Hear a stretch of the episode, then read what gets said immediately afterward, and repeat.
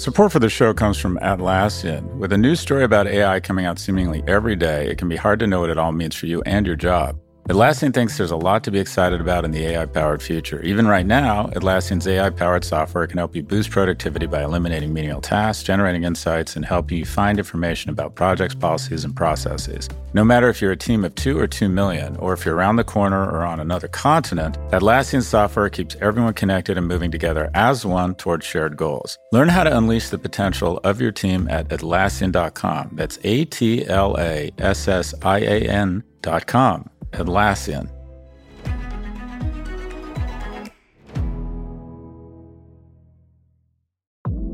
Support for Pivot comes from Pendo. Pendo improves the apps your customers and employees rely on. Whether you're building applications for customers or managing applications for employees, Pendo can help deliver better experiences for your users so they can get more value from your software. Visit pendo.io slash pivot to learn more about how your team can use Pendo to start building better digital experiences. There you can also check out Pendo's lineup of free certification courses, 12 hours of in-depth training for your product management teams on topics from AI to product analytics to product led growth. That's pendo.io slash pivot to learn more.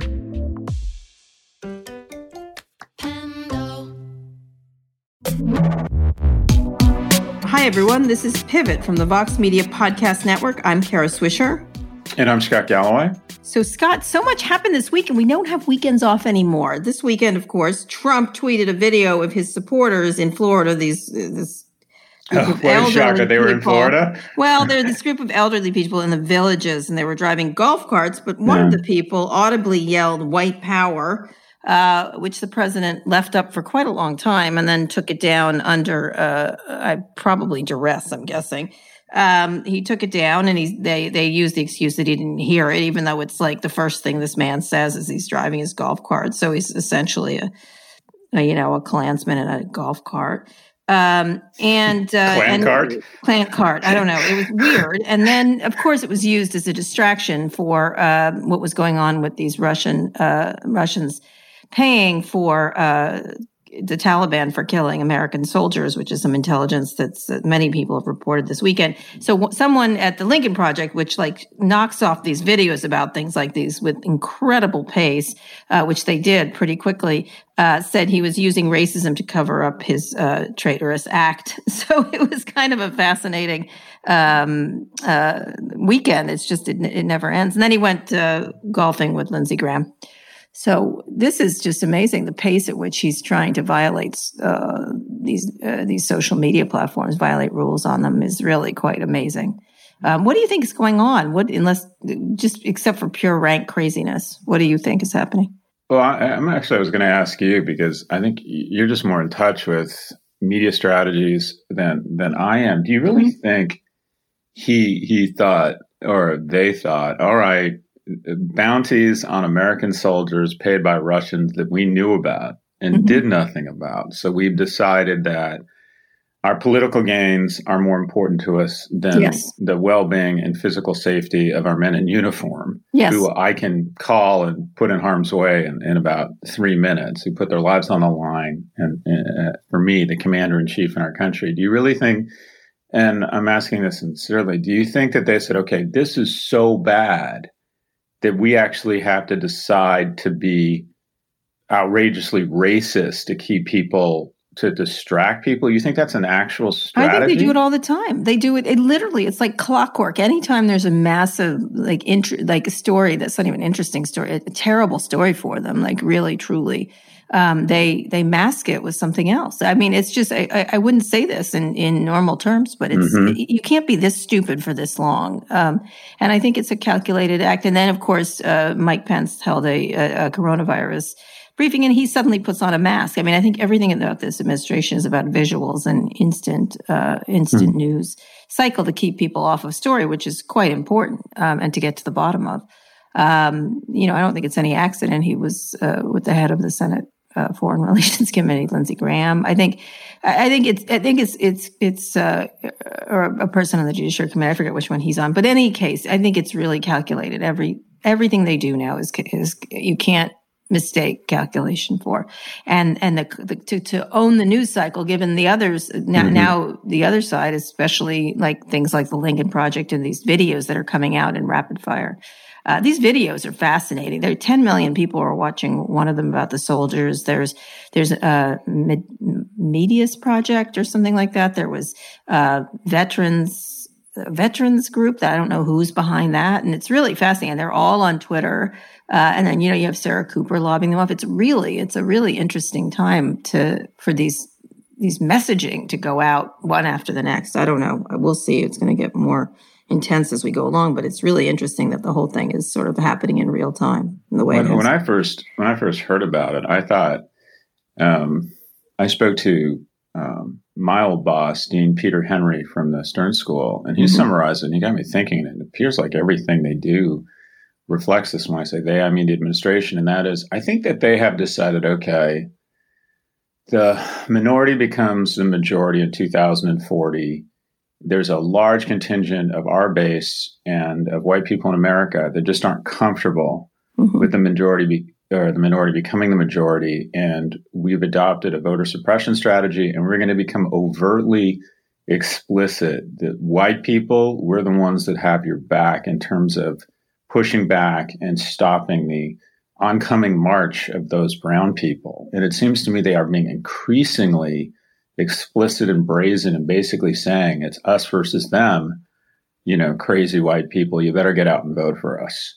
Well, it just strikes working. me as just incredible. It just like I, I would have thought this was something out of the fifties or the sixties, yeah. maybe. Yeah, but they're yeah. just not. They're not. They're not even. A, it doesn't feel as if they're even trying to hide it anymore. Yeah. Well, I'll just say, if that's your grandpa in that cart, you better go get him in Florida. That's all I have to say. Seriously, I'm I'm bringing my mother back from Florida, and she's being like recalcitrant to uh, to go into quarantine. It's crazy, and of course that leads into the Fox News. Uh, report that was out uh, that Fox News and a lot of people wrote about over the weekend was, as I had written many months ago, is the, is people with uh, that has suffer more higher levels of coronavirus watch Fox News and specifically different programs. Anyway, it's a really interesting time. I think all, not just online, but this onslaught of instant media stuff really does have an impact on people in a way that's that there's already underlying problems with racism and uh, sexism, etc. But it really does sort of amp the volume to 103.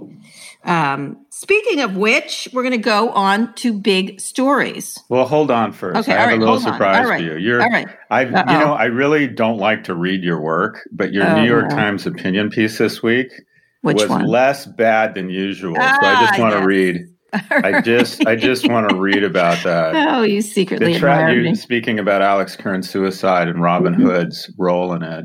Mm-hmm. The tragedy got a lot of attention, especially after Forbes reported that Mr. Kearns left a note behind asking, How was a 20 year old with no income able to get assigned almost a million dollars of leverage? How indeed? Embedded in the query is a much bigger one that has been plaguing the tech industry and its innovative entrepreneurs for far too long.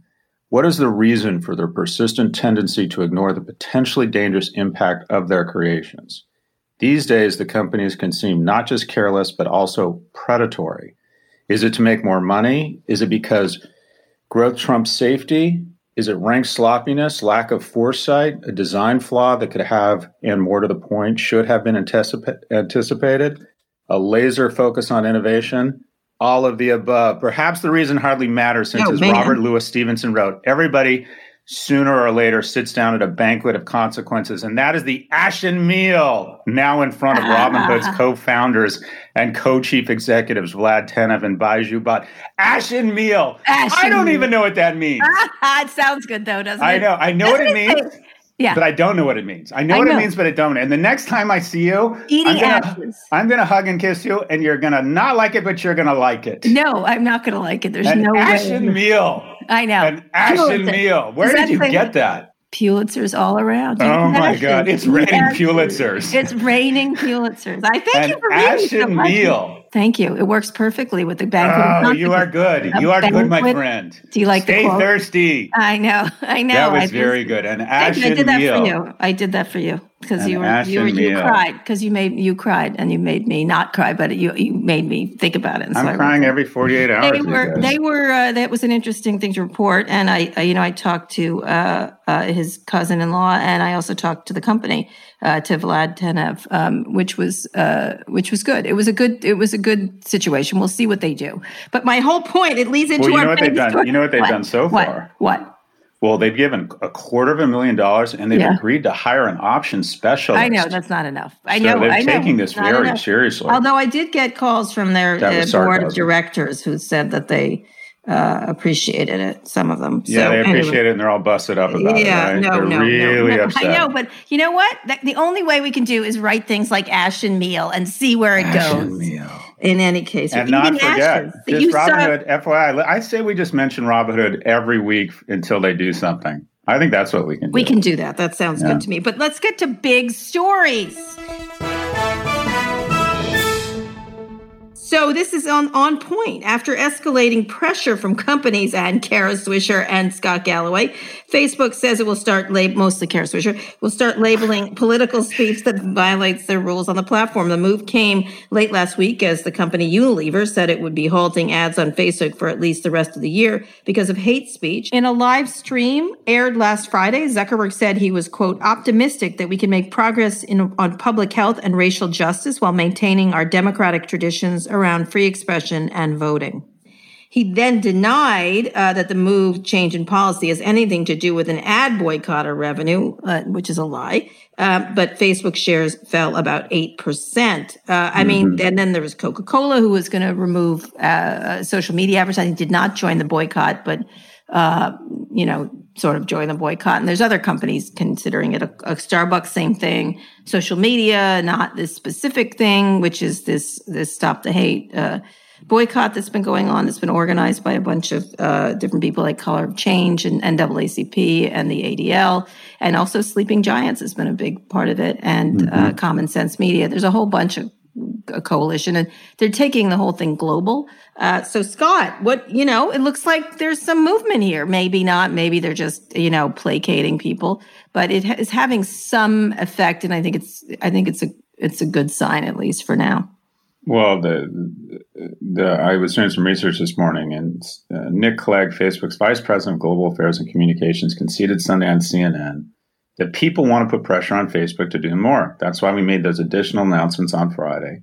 That's why we'll continue to redouble our efforts because you know we have zero tolerance approach to hate speech. Yeah, they have zero tolerance for hate. That's like saying I have zero tolerance for and Chipotle. I run on rum and burrito bowls. The, that is just so ridiculous. And you know what, Kara? Yeah. What? This is, I hate to say it, I think this mm-hmm. in the long run is probably a bad thing because they are going to do things that Twitter has already done. They said, okay, mm-hmm. we're going to label political speech. They're not right. saying they're going to start yeah. the stop uh, taking political ads. So they're going to move to not even where Twitter has moved. Right. They'll declare victory their advertisers will all, uh, you know, pat themselves on the back. The ones that were accounted for, I think it's like 0.01% of their revenue, mm-hmm. and we'll be under the impression that Facebook is less of a menace. Oh, we won't, because guess why?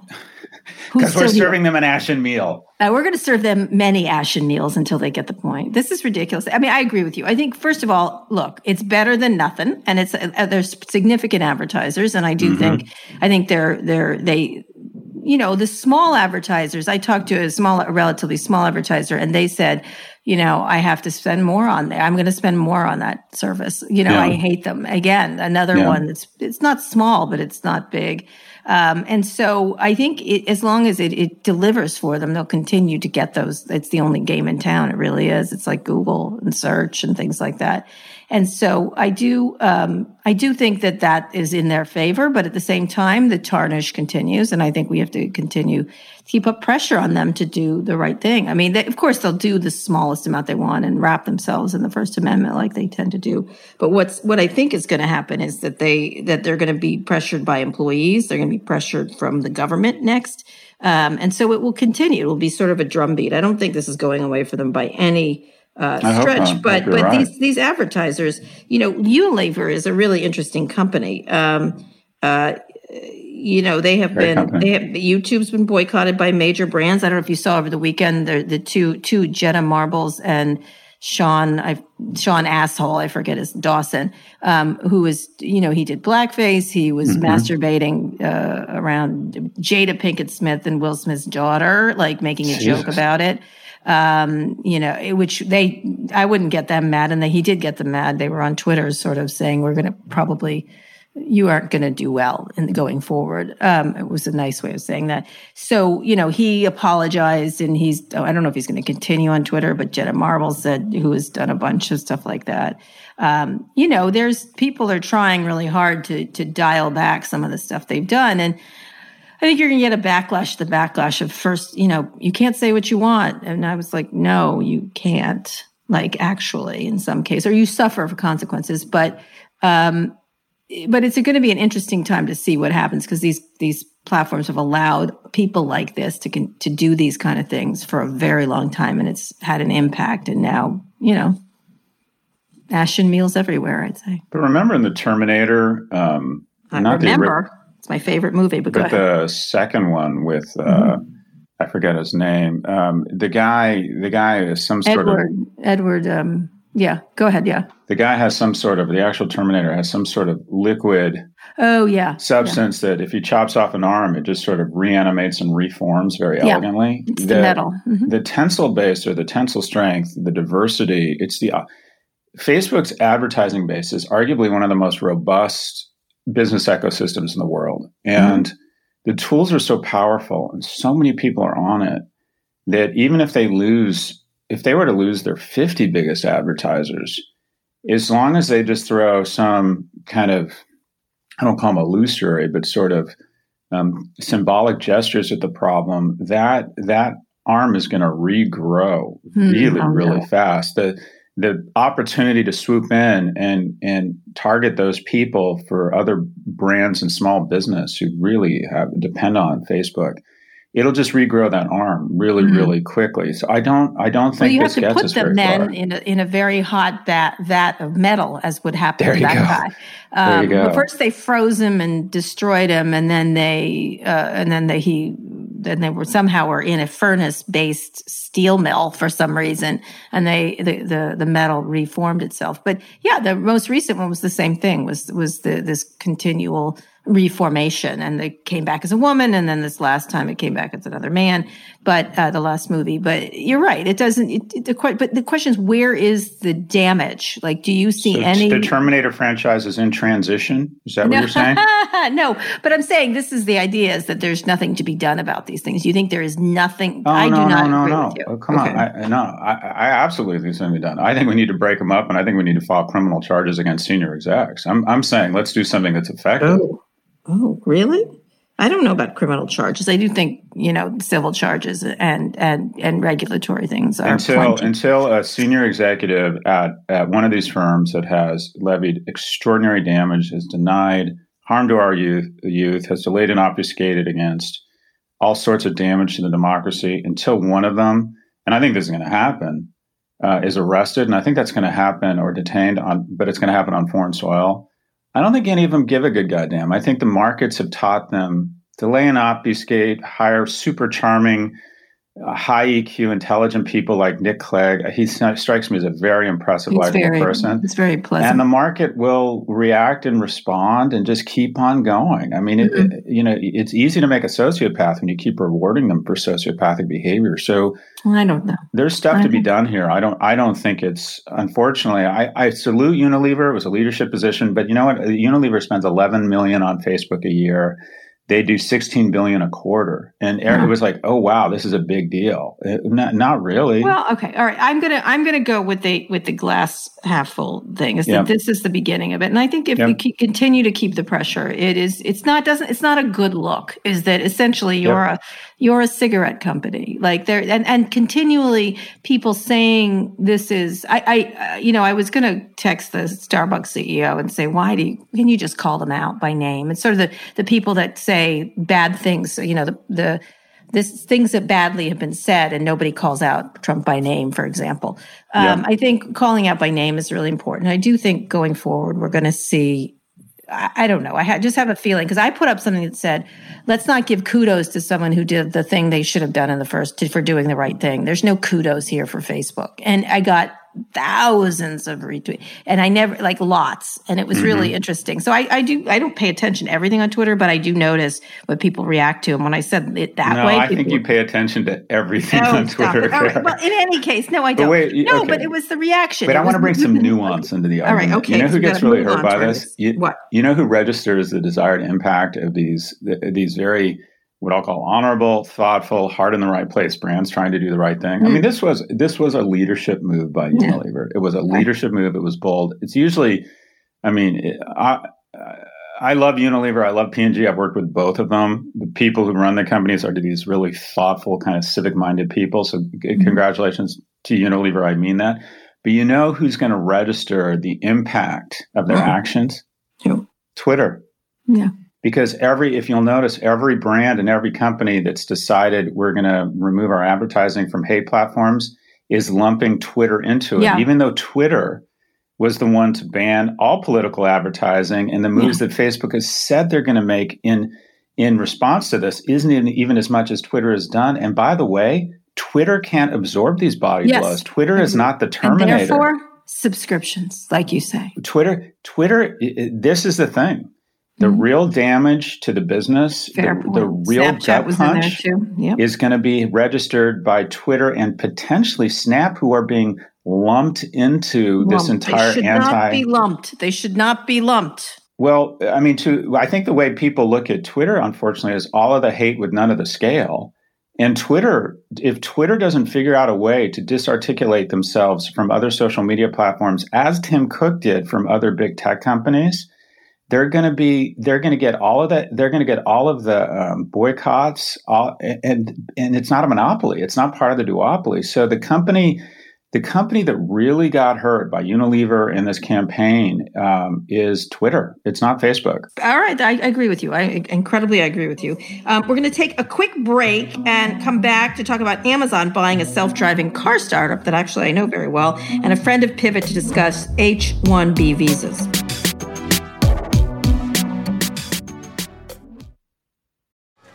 Fox Creative. This is advertiser content from Atlassian. One of our customers who produces pizza at a very large scale all across the world. Believe it or not, they use AI to review the quality of the pizzas that are created. That goes through a workflow that scans the images of the pizzas and makes sure they visually look like what they should. So it's pretty cool. That's Sherif Mansour, Atlassian's head of AI. Sherif thinks there's a lot for companies to be excited about on the AI generated horizon, spanning everything from making pizza to producing podcasts like the one you're listening to now. There'll be far more jobs created on the other side of this revolution. Instead of a world of less, Sherif envisions an AI powered world of more.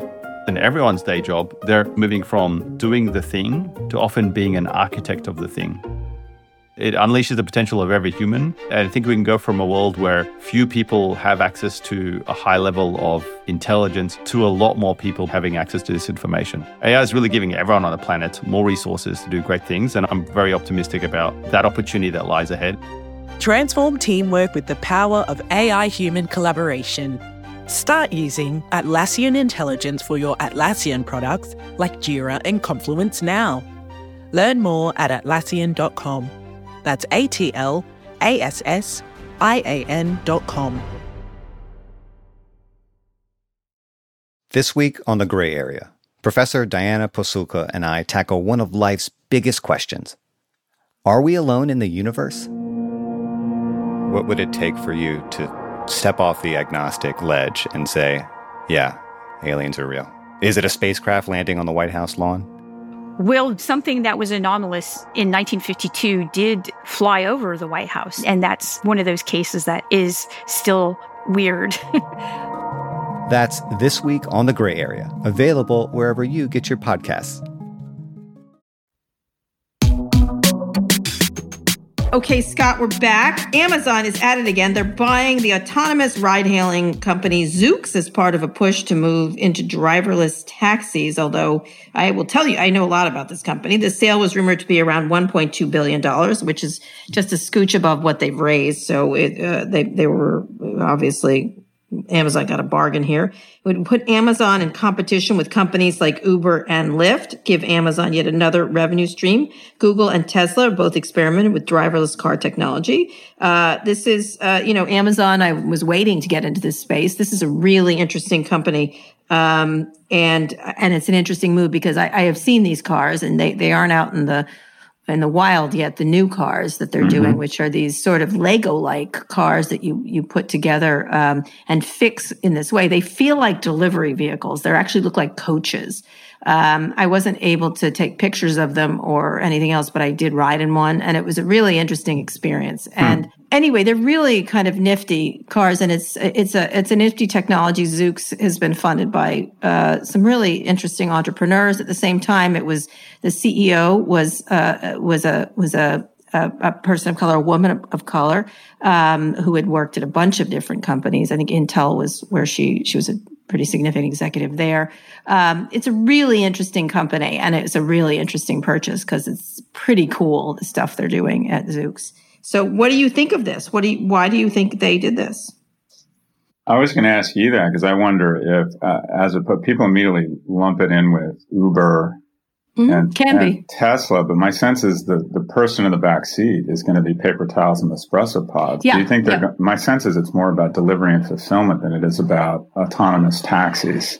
Well, it's interesting. These cars, as you look at them, they go backwards and forwards, which is interesting. That's what um, cars do, Kara. no, no, no. But if they drive, they don't have to turn around. They go back. They go. no, no. But they don't have to turn around. There's no. There's they no. Run over your cat. They Gosh, do emissions into the air. Boom! America's auto industry. They are very much like uh, delivery vehicles. They're very. And they, they get the ladies if you get the right uh, wheels. This is not a ladies' car. Anyway, it's very. It's a. It's a square coach-like kind of thing, and it's. It's. You know, the doors open automatically. Um, you could see it being full of stuff, and then when something breaks down, you can pull the one unit off of the car and fix it. Um, it also. It's. It's really an interesting car. It, it. It looks. It literally looks like a coach. I don't know what else to but say. Why do you think Amazon? Purchased it? What do you think? Um, I think delivery. I think yeah. delivery. I do. I think it's a really it's a delivery move. I think you could get into taxis uh, at the same time. What they have is these individual uh, areas that people can get in without talking to other people. So it would be a group. You know, it's a lot of carpooling kind of stuff. Mm-hmm. Um, I just it, it just is a really it's a really interesting company, and it's the first you know, it's the people behind it have worked at Google and other places on these on these things. And um, I think one of the big investors was from Australia, Atlassian. Uh, it just, I just thought it was a really smart move. This Atlassian, company, one of the most one of the most important companies you never hear yeah. about. You know why? Also, I think they acquired mm-hmm. this company mm. because Jeff Bezos hates Elon Musk. Oh yeah, well, that Elon Musk tweeted about it, which yeah, well, was of it's course really interesting. They both see them as like, okay, yeah, I get to go into space. I'm God, and then they've yeah. been going back and forth about their different space efforts. And right. what do you know? Jeff Bezos ordered the first hundred thousand vehicles from Nikola, the Tesla competitor. Is it called Nikola? What's it called? That wasn't by accident. Yeah. These yeah. guys hate each other. So I'm they wondering, do. I'm wondering yeah. if Bezos senses that Tesla might be getting somewhere in autonomous driving. Like, I know, yeah. I think I'll show up and shoot a knot pond. Yeah, and this is a very promising company too in this space. So it's a really, it is an interesting time, and I, I agree with you. The, the the the Musk thing was he called uh, Bezos a copycat, and I was like, too bad. That's exactly what he is. So what? Like yeah. it was funny. It was That's a very best business strategy. Second mouse so, gets the cheese in today's yeah, economy. Exactly. And one of the things that was interesting is I wonder if he's going to like buy a tunneling company. That I was like, where is That'd this tunneling? Great. I know. That'd be great. I would love that. I've started a. Uh, oh my gosh, that would be awesome. I know, I know. You know what's great. really fascinating about these guys? I, I, I'm gonna. I always. Other than their money, nothing. Uh, you know, Absolutely they, do. they don't like each other all individually. It's a real, and they're very aware of each other. I remember Mark Zuckerberg. a bunch of powerful males in the same room who don't get along. What well, a shocker! But they're very what concerned. a shocker! What it they're very concerned. When I was uh, last time I saw Mark Zuckerberg, he was asking about Elon Musk. like is he crazy kind of thing and it was really it was fat he was trying to be polite about it but that's essentially what he was asking me i think it was during that whole sec thing and the 420 and uh, it was they are they're they same thing with Bill Gates and Steve Jobs. I got to tell you, you know, they were well more Bill Gates than Steve Jobs because uh, he could care less about anybody. Like he was he was the top dog essentially. Yeah, but here's and, the thing: if they start a boy band with Evan Spiegel, it's so obvious that Evan will be the lead, and I don't think either of them are recover from that. I, yeah, I just think true. both of them are just so freaked out that they're that's yeah. supposed to be the sullen, interesting ones that get a heroin addict in the boy band. Right. It All is right. the big we're tech startup. Looks as usual with you, and I think we're going to move on. Let's move on to a friend. Although Evan is certainly dreamy. Uh, let's. I like our on. friend. I can see her. She's smiling at my jokes. I like her already. Oh, all right. Listen to me. Listen to me. Your hair picture, we're going to discuss that later. Your, that you put on the internet, which was you disturbing. little hot for daddy. You little no, hot for daddy. No, no, Be honest. No, no, not even slightly. What is less than slightly? Ashen. Hell, drink a lemonade. The dog. I, I, have, I, I still couldn't get sex back then. Can you imagine Ashton. what it's like now? I I was oh, handsome and I couldn't get any action back then, Kara. Okay. All right. If you say so. All right. Listen, we're moving on to a serious topic. I broke the internet with my picture no, of hair. I you broke the internet. You didn't. I had more tweets about I don't know ration meal. the, no, the Nazi people in golf carts. In any case, that's hard to beat. We, we Nazi card uh, is hard to beat. Will you let me move on? We're moving on to a friend. She's I'm waiting sorry. for us. I'm caffeinated. As we discussed briefly on last week's show, Trump has suspended H-1B visas will prevent highly skilled workers from working in the U.S. or certainly change things around. And a lot of Silicon Valley companies depend on the workforce. There's been sort of quiet rumbling. But to get a broader scope of this issue, uh, which we, is a critically important one, immigration in this country, uh, what means for Silicon Valley workforce and others, we have uh, Sayu Bhojwani on the line. Uh, Sayu, are, are you there? I She's am. A, all right. How you doing? Sorry to I'm have good. to endure Caffeinated. this. Ready? Oh, sorry to have to endure this, but she's the founder and president of New American Leaders, a coalition based in New York City that works across the country to build the power of immigrants in the U.S. So let's talk a little bit about this specifically, and then I'd love a sort of broader look of where we are. Um, you know, every every 27 minutes, uh, Stephen Miller seems to pop up somewhere doing something awful. But um, t- talk to me a little bit about this, and then uh, Scott and I have a lot of questions about uh, what impact this has uh, across the country. Sure. I mean, look, the thing is, like you said, every 27 minutes, there's some panic attack um, that's directed at immigrants um, and that kind of fans the flame of, uh, of his base. So I connect H-1B decision to asylum seekers to DACA recipients. It's all, all in the last couple of weeks, all a way of deflecting blame from the administration's poor handling of the mm-hmm. coronavirus and the economy more broadly, right? So, I mean, immediately, I think for people who have H-1B visas, it's created an amount, a, a great deal of uncertainty about their mm-hmm. future. Mm-hmm. I do think that has an immediate impact on productivity. I think it has obviously an immediate impact on how companies are thinking about their workforce. But I also want to just say more broadly that any immigration decision and announcement, regardless of whether it affects you as an individual immigrant, it creates a kind of uh, both uncertainty and fear. And so this is very much part of his strategy and has been for the years that he's been in office. So when you're talking about this, uh, uh, why now? Why to do? Why this right now? Now I know what was interesting is when I when I was tweeting about it, uh, and I don't think Twitter is the reaction of everything, but it's set off an incredible debate. Uh, I mean, hundreds and hundreds of people arguing with each other uh, after I did one tweet about whether this is a good program, whether reform is needed here, um, whether the way it's done sort of keeps workers uh, you know, tethered to one company, that there's not enough going on. And then there was a whole group talking about why don't companies invest in training in this country? Um, how do you look at the whole? Does it have any traction, the idea of reforming this or changing it in any way? Yeah, I mean, uh, first of all, I think it's a both and. I think mm-hmm. it's keeping our borders and doors open so that we can continue to attract uh, I mean, it starts with international students as well. Like mm-hmm. I had an F1 visa as an international student. And the first visa I got after that was an H-1B and it wasn't in the mm-hmm. tech sector. It was in publishing. That mm-hmm. was 35 years ago. Um, at the time, your H 1B was tied to your employer. That's something that I believe has changed. But at the end of the day, you know, the thing that we don't understand um, is how uncertain you always feel in this country mm-hmm. if you are constantly made to feel other. And I, and I mentioned this psychological impact because who we are as people shows up in who we are in our jobs. Mm-hmm. And so to sort of take immigration as just, this is the policy without looking at the bigger picture of our society, I think is very problematic. And we've done that over and over. So just to your question, one last point I'll make is that yes, I absolutely think it has to be looked at more holistically. I think we have the, the need for H-1B visas has always exceeded the actual numbers. We always run out of H-1B visas very quickly.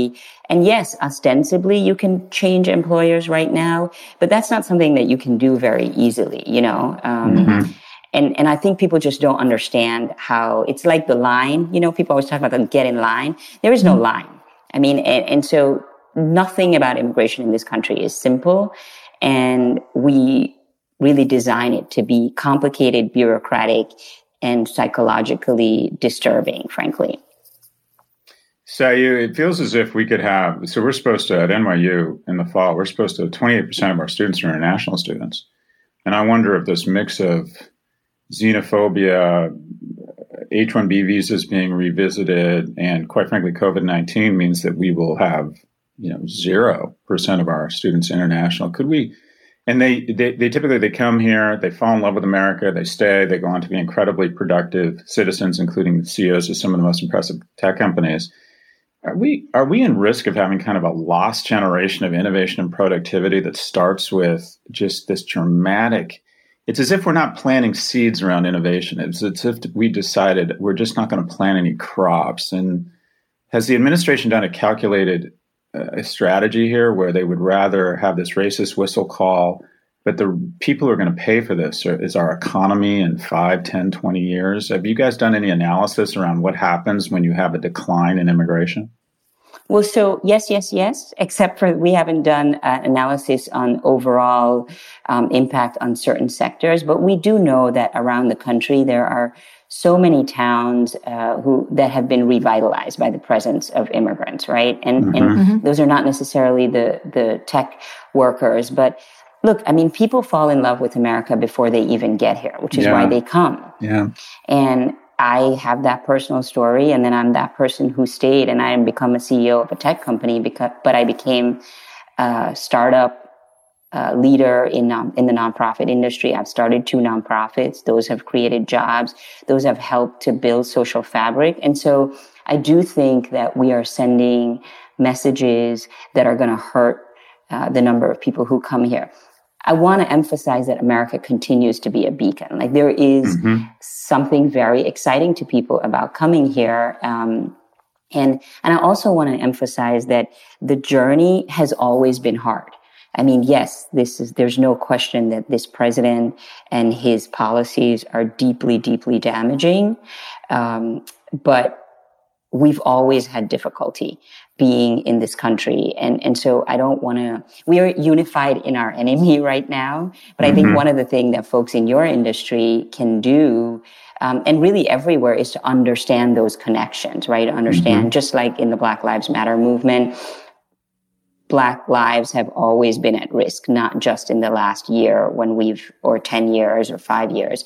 And so how do we understand what it feels like for someone like me? Every single time I left the country, I had to go to the International Student Office and get papers signed and then go through a questioning process when I returned to this country.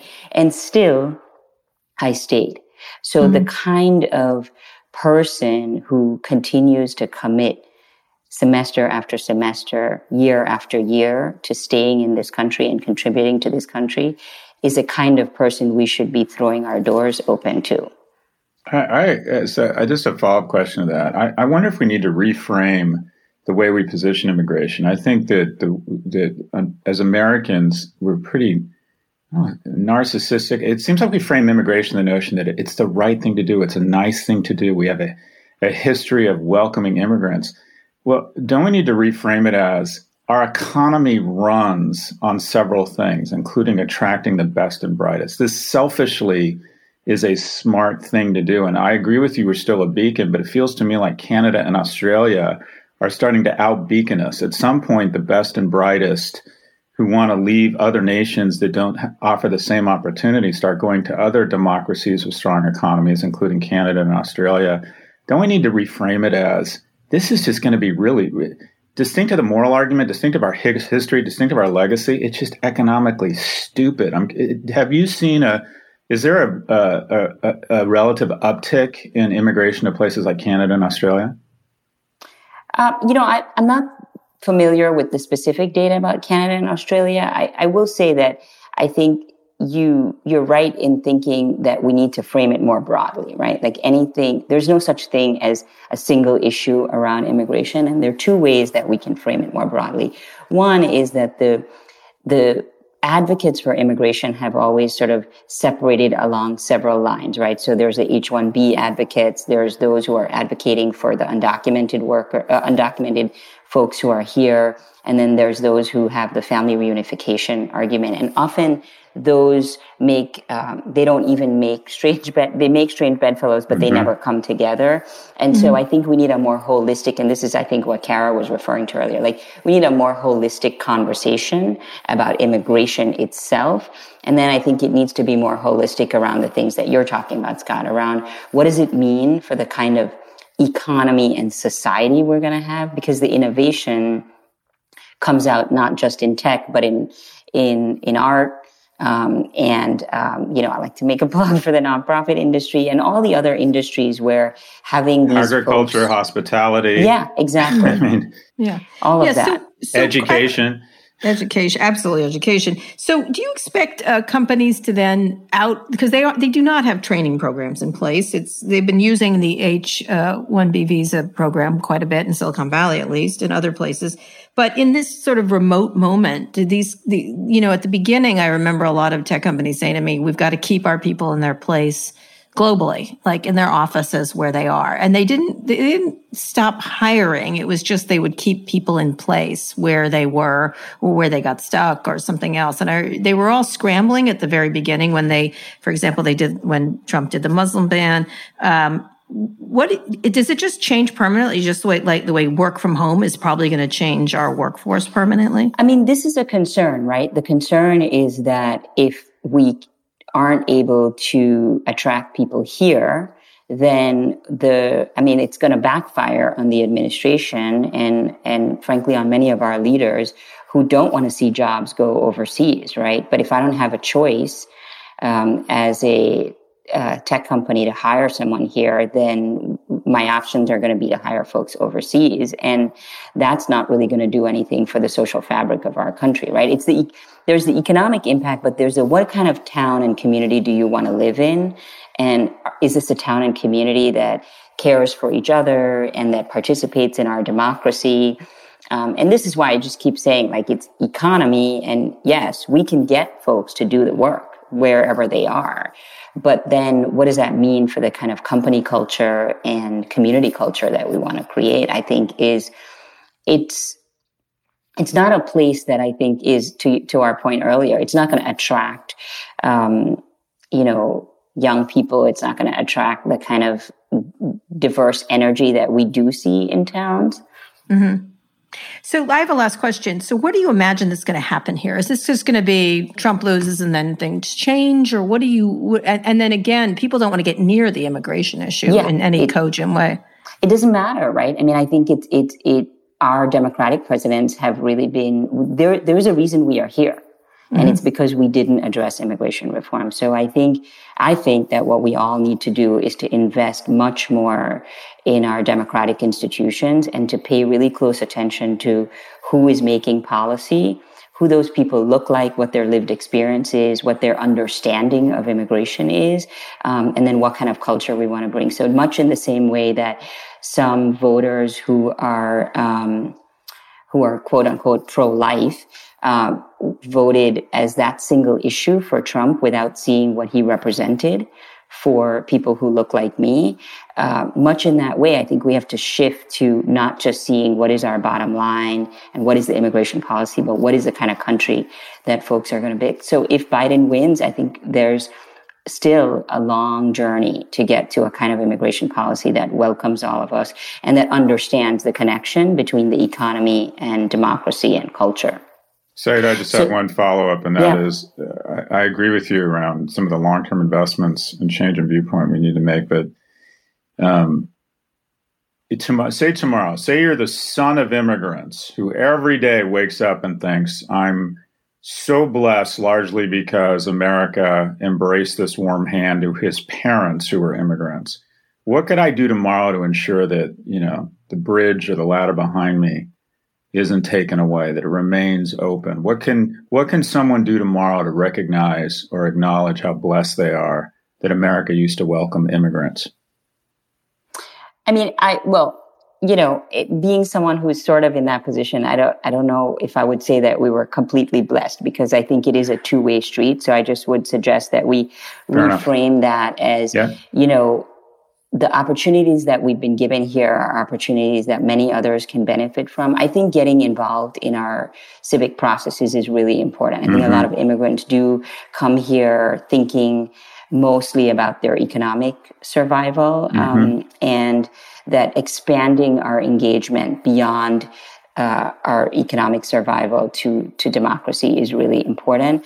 I think that um, the other thing that, that we can do is be more honest about our experience, frankly. That it, it's not just a, you know, the road is paved with gold dust. It's a, a struggle. Mm-hmm. And um, so those yeah, two things, I think, being more honest.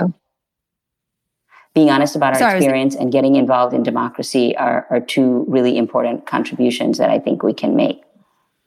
All right, this was super helpful. Uh, I, although I was just I was I was interjecting was gold dust was a long, long time ago. I think for this country in terms of if ever with immigrants. Yeah, agree. In any case, uh, this is Sayu Bhojwani. Thank you so much. We really appreciate it. She is the founder and president of New American Leaders. Check it out, a coalition based in New York City that works across the country to build the power of immigrants in the U.S. Thank you so much. Thanks for your Thanks good work, Sayu.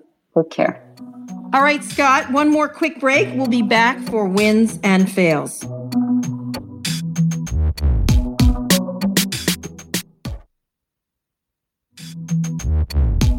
Okay, Scott, we're back. Wins and fails. So many, uh, well, wins. What wins do you have this week? Let me ask you about something. The Gap and Kanye West struck a 10 year mm-hmm. apparel deal. Scott, you had predicted the Gap would go under at a time of COVID. Is this a smart move for them to stay relevant? I mean, I tried it out on my kids and they they laughed. They laughed. They thought it was not. They like Kanye West too. They listened to him, but it did not attract them to the Gap. I can tell you that.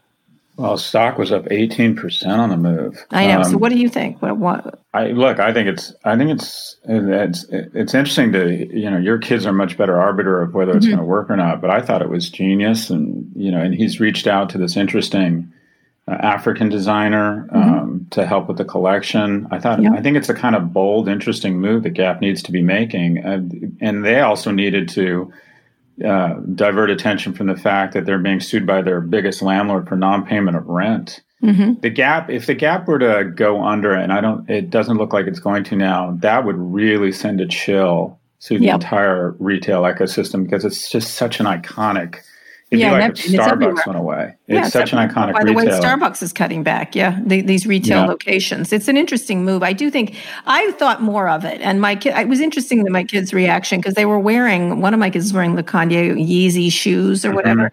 I think the question but is. Adidas is hot. Yeah, right. Exactly. So I was sort of like, "Would you buy those clothes?" And they were like, "No." Like I think it was the Gap more than Kanye West than anything else. So you know, I, I, think that was the issue. I don't think they've been in a Gap since they were kids when we dressed them in Gap clothes then. Mm-hmm. Um, and so it was. It just wasn't. They don't even think of retail this way. They think of it entirely around cool brands, like not not around retailers for sure. Um, but when you're talking about the gap, what's interesting, you're really talking about Old Navy. Old Navy's been the yeah. growth engine there. They were even thinking about spinning Old Navy at one point. Yeah. Um, but it's their ground zero for the disruption from fast fashion, from COVID, uh, mm-hmm. from a real estate based strategy. The Gap is the gap has really been in structural decline for probably a good decade, decade and a half. Absolutely. Absolutely. I'm trying to think. The only stores they actually go into would be Nike and Adidas, which is interesting. Really? Yeah. And and the ones that are, you know, like Tyler the creator had a store and then Supreme or something. Supreme, yes. Supreme yeah. still continues to be. Yeah. I thought it was going to go away, but my son wears a lot of students. Anyway, it's just interesting how they they purchase. All right, what is your wins and fails? I was just going to ask because I was curious about. Sure. So so my win is I saw this one. I stumbled on this wonderful movie by accident called Jojo Rabbit with oh, Scarlett oh, yeah. Johansson. Yeah. Uh, and Sam Rockwell is that his name? And yes. uh, I'll watch anything that's about World War II. And I was mm-hmm. not expecting this film. It's a, just a visual feast. The design, mm-hmm. the dialogue. It's a satire of a, a, a, it's, World War II German. Yeah, it's Hitler. Yeah, it's, it, he plays but, Hitler, right? But it's also, you know what it really is? It's a very moving film. And what I took away from it it's about the relationship between a mother who's raising her son alone. And it just happens to be in World War II. And there's, it's such a moving film. And there's this wonderful quote at the end that I, I, I wrote down and I've been thinking about a lot.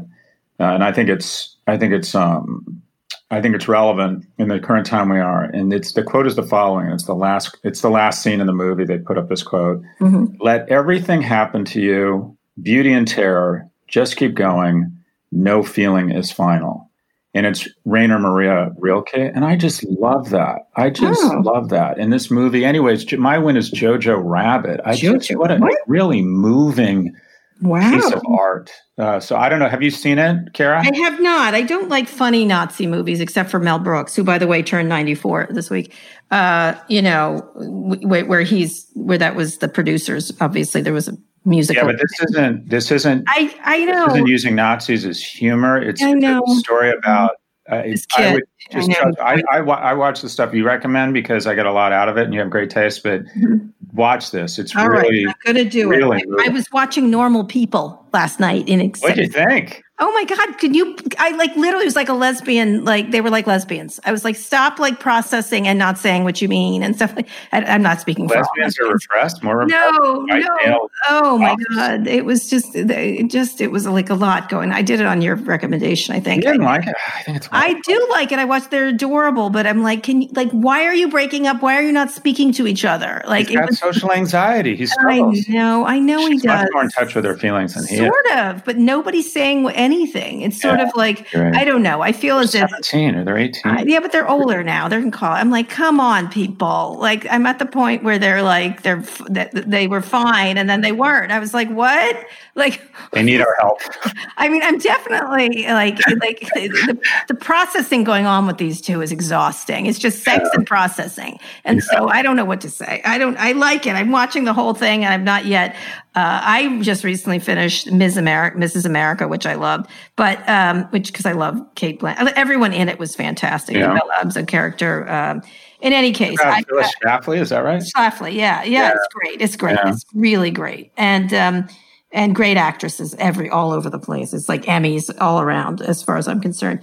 Um, but uh, but I, I gotta say it was uh, it was interesting to watch. All right, what's your fail? What is your fail? Well, just going back, uh, my fail is more advice, and I'm a I'm a shareholder of Twitter. But if Twitter doesn't take serious action across one of two dimensions, either starching their hat white and announcing they're going to get rid of the millions of bots, be more disciplined about those warning labels, kicking people off from the far left and the far mm-hmm. right. If they don't separate, if they don't get the lunar lander off this rocket that is blowing up, they're mm-hmm. going to immolate along. They're, I mean, it's immolate. They are, or they're, they're going to self immolate or whatever you want to call it, but they are basically the little rabbit next to the bear. The bear can survive the buckshot. The little mm-hmm. rabbit is going to get blown to pieces. If, oh, if Twitter, Twitter's the big loser here if they're not careful out of this this advertiser boycott because they cannot afford to lose advertisers. So if they don't immediately, I mean, pronto, yeah, I would agree. I would just agree. articulate themselves from Facebook in terms of their in terms of real actions. They're going to be caught in this downdraft, and they cannot they cannot survive it.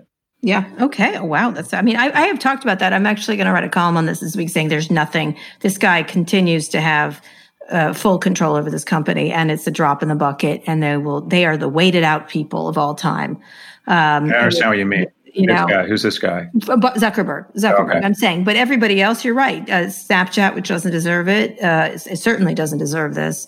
Um, you know, I think YouTube will be affected, but they have plenty of, you know, speaking of plenty of ability to wait things out.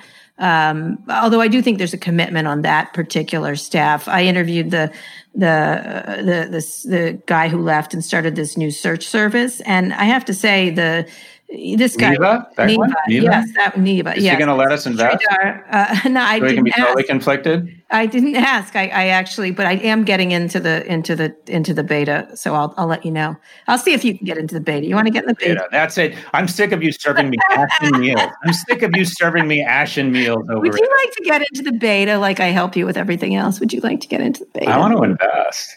I'm not going to do that for you. I'm not helping you with that. In any case, he was very articulate about his disgust of what had been happening there. Like, and he also was like, "You can't fix this problem. Like, this is you. So you have to start from scratch." It was really interesting. It was a really. He's like, "You certain things. If you if you put the screws too much on speech or or just slow down content, you hurt people inadvertently that shouldn't be hurt. And if you put too much."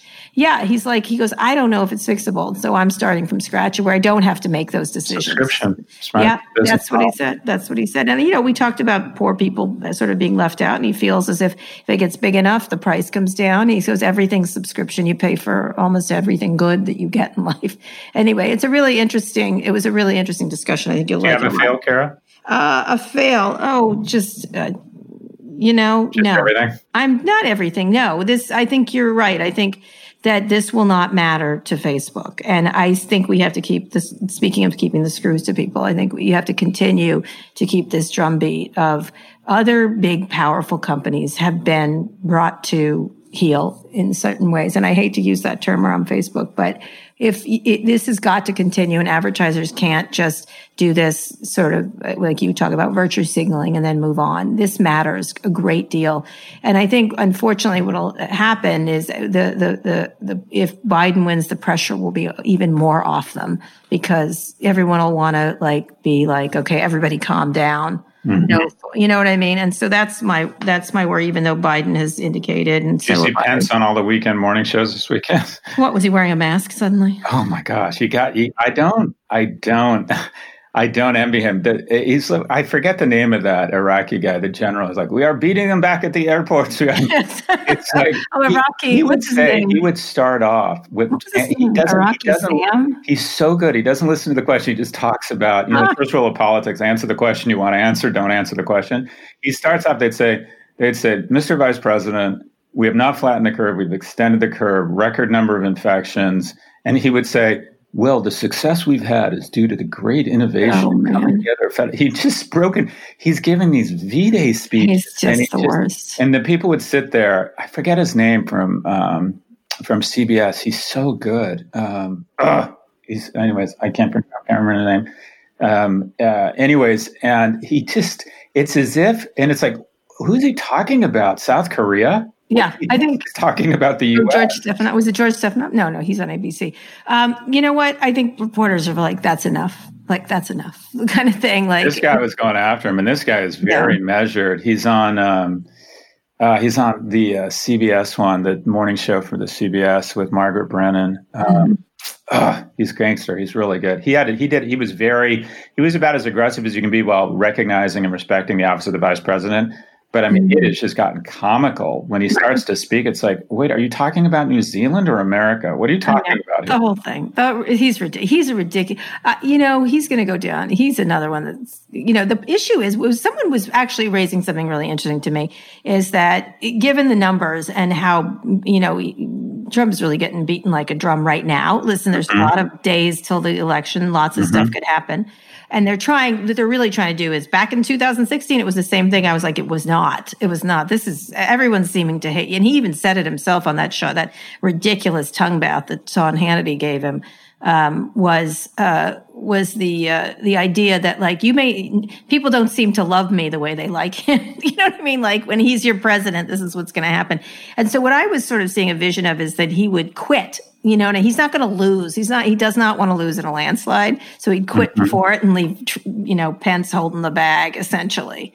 As, you know, and leave him right there, which I thought was fascinating, and then come back again, sort of Teddy Roosevelt style, I guess. I think I think if he did that, there's a decent chance Pence would win. I think people like Pence more. No, they do not. I do not think they do. I do not think they do. I think he, they think he's creepy. He's a creepy dude. I don't think That's so at all. Creepy. Anyway, he's creepy. Oh, come on. Have you? Oh, no, I didn't want to go. We're not going to have a discussion about this because he really is creepy, especially on gay issues. Gay people know this guy, and he's a, what electroshock therapy. You're not a fan uh, of that? No, I'm not. Like, let me just say, mother and father are creepy. They're a creepy yeah. pair and more dangerous in many ways. Um, what uh, what what's interesting is that he would quit and then he might like sort of start to. I think if Biden wins, he's going to spend a lot of his time getting incoming from President Trump for a long, long time, and that's going to be a, a, that's going to be a challenge unless you just completely ignore and suck all the oxygen. But there will be he will make he will try to call attention to himself in massive ways forever, essentially, um, and uh, and that would be that'll be That'll be interesting. You know, he will not let us heal. Let's just say he will not allow us to move along and heal from his administration. So that that would be that that makes when I was sort of watching that Sean Hannity interview, I was thinking we are in for continued uh, abuse for a long time to come, no matter what happens. So that was my. What do you got? What do you got on tap for the week, Kara? Uh, nothing. I gotta, I like, I have to start. I'm going to tape my last Recode Decode today with Jim Bankoff. He's my, he's one of my final guests. And then we're going to have a best Bankoff. I like Bankoff. Bankoff. I know he's nice going to be, we're to, I'm to put the screw, the screws to him too. Uh, and then I'm going to uh, work. I start on my, uh, my podcast for the New York Times on Wednesday. What's it called again? Scott, I love Scott Galloway. Go on. no, it's not. Go on. You know that word. Give me a name. Give me a name. I will. I'm having. I think you should call it discussions. Discussions. What? Discussions. Conversations. Discussions. Conversation. That's what you have. No. Oh, I know. I know. What? What? Okay. One word. Oh my God, this is so good. Okay, go ahead. Okay. From the New York Times. Ashen oh yes! Boom! Jamma llama ding and dong. I will do. I will have Barbero do it. Right? Uh, I read that word and I'm like, oh my god! I don't even know what she's saying, but I know. You know what I was saying. I know. I didn't know. Like the meal of ash. You. I'm just telling An you. Ashen meal, Robin Hood. You're eating an ashen meal. You just were swishered because that was like swishered. boom. I had one more thing they took out that I'm mad. I, they, I had one editors. more boom in there. Yeah, editors. I let them do it because I wanted Ashen to stay. Um, but there was one uh, when I said that it has a bigger query, comma his last. I had something like that in there that was really like, uh, boom, ding. Um, yeah, you try to do that in pieces, Scott. You try to do that. I know you try to. You just don't boom all the time, but I try to like throw yeah, it. You might have a New York Times opinion come. I have a blog.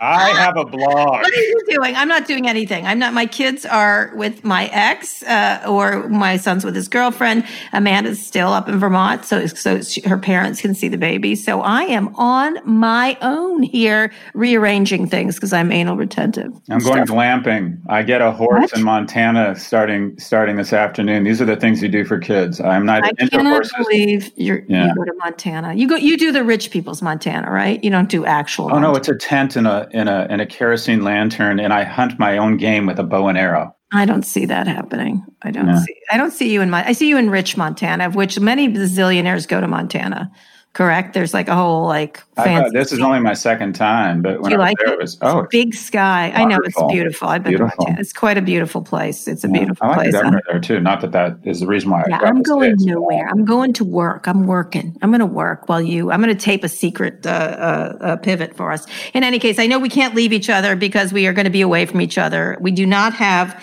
Just so you know, we don't have another show on Friday. I can't quit um, you, Kara. I know you can't. That's can't right. That's Montana, isn't that? Is that Wyoming? Where was that movie set?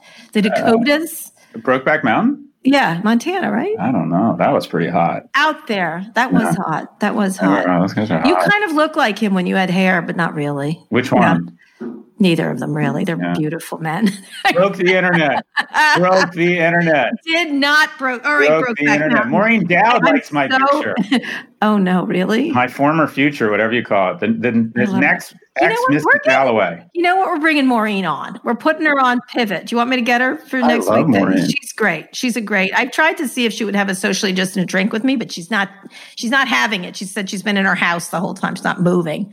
But she's been she's, she's a gangster. She's, she's a gangster. But I'm going to bring her. Okay, you know what? She's coming on the show, and you two can declare you your love each that. other. I, I'm, going to sign us out. I'm Did I bring you Susie? Okay, sign us out. Or more your false promises. Okay, go catch your plane to Montana. No promises. Today's show Action. was produced. Action. Today's show was produced by Rebecca Sananes. Our executive producer is Erica Anderson. Uh, our sound engineer is Fernando Finete. Uh, special thanks to Drew Burrows. If you liked what you heard, please subscribe. Please download wherever you listen to podcasts. Let everything happen to you, beauty and terror. Just keep going. No feeling is final.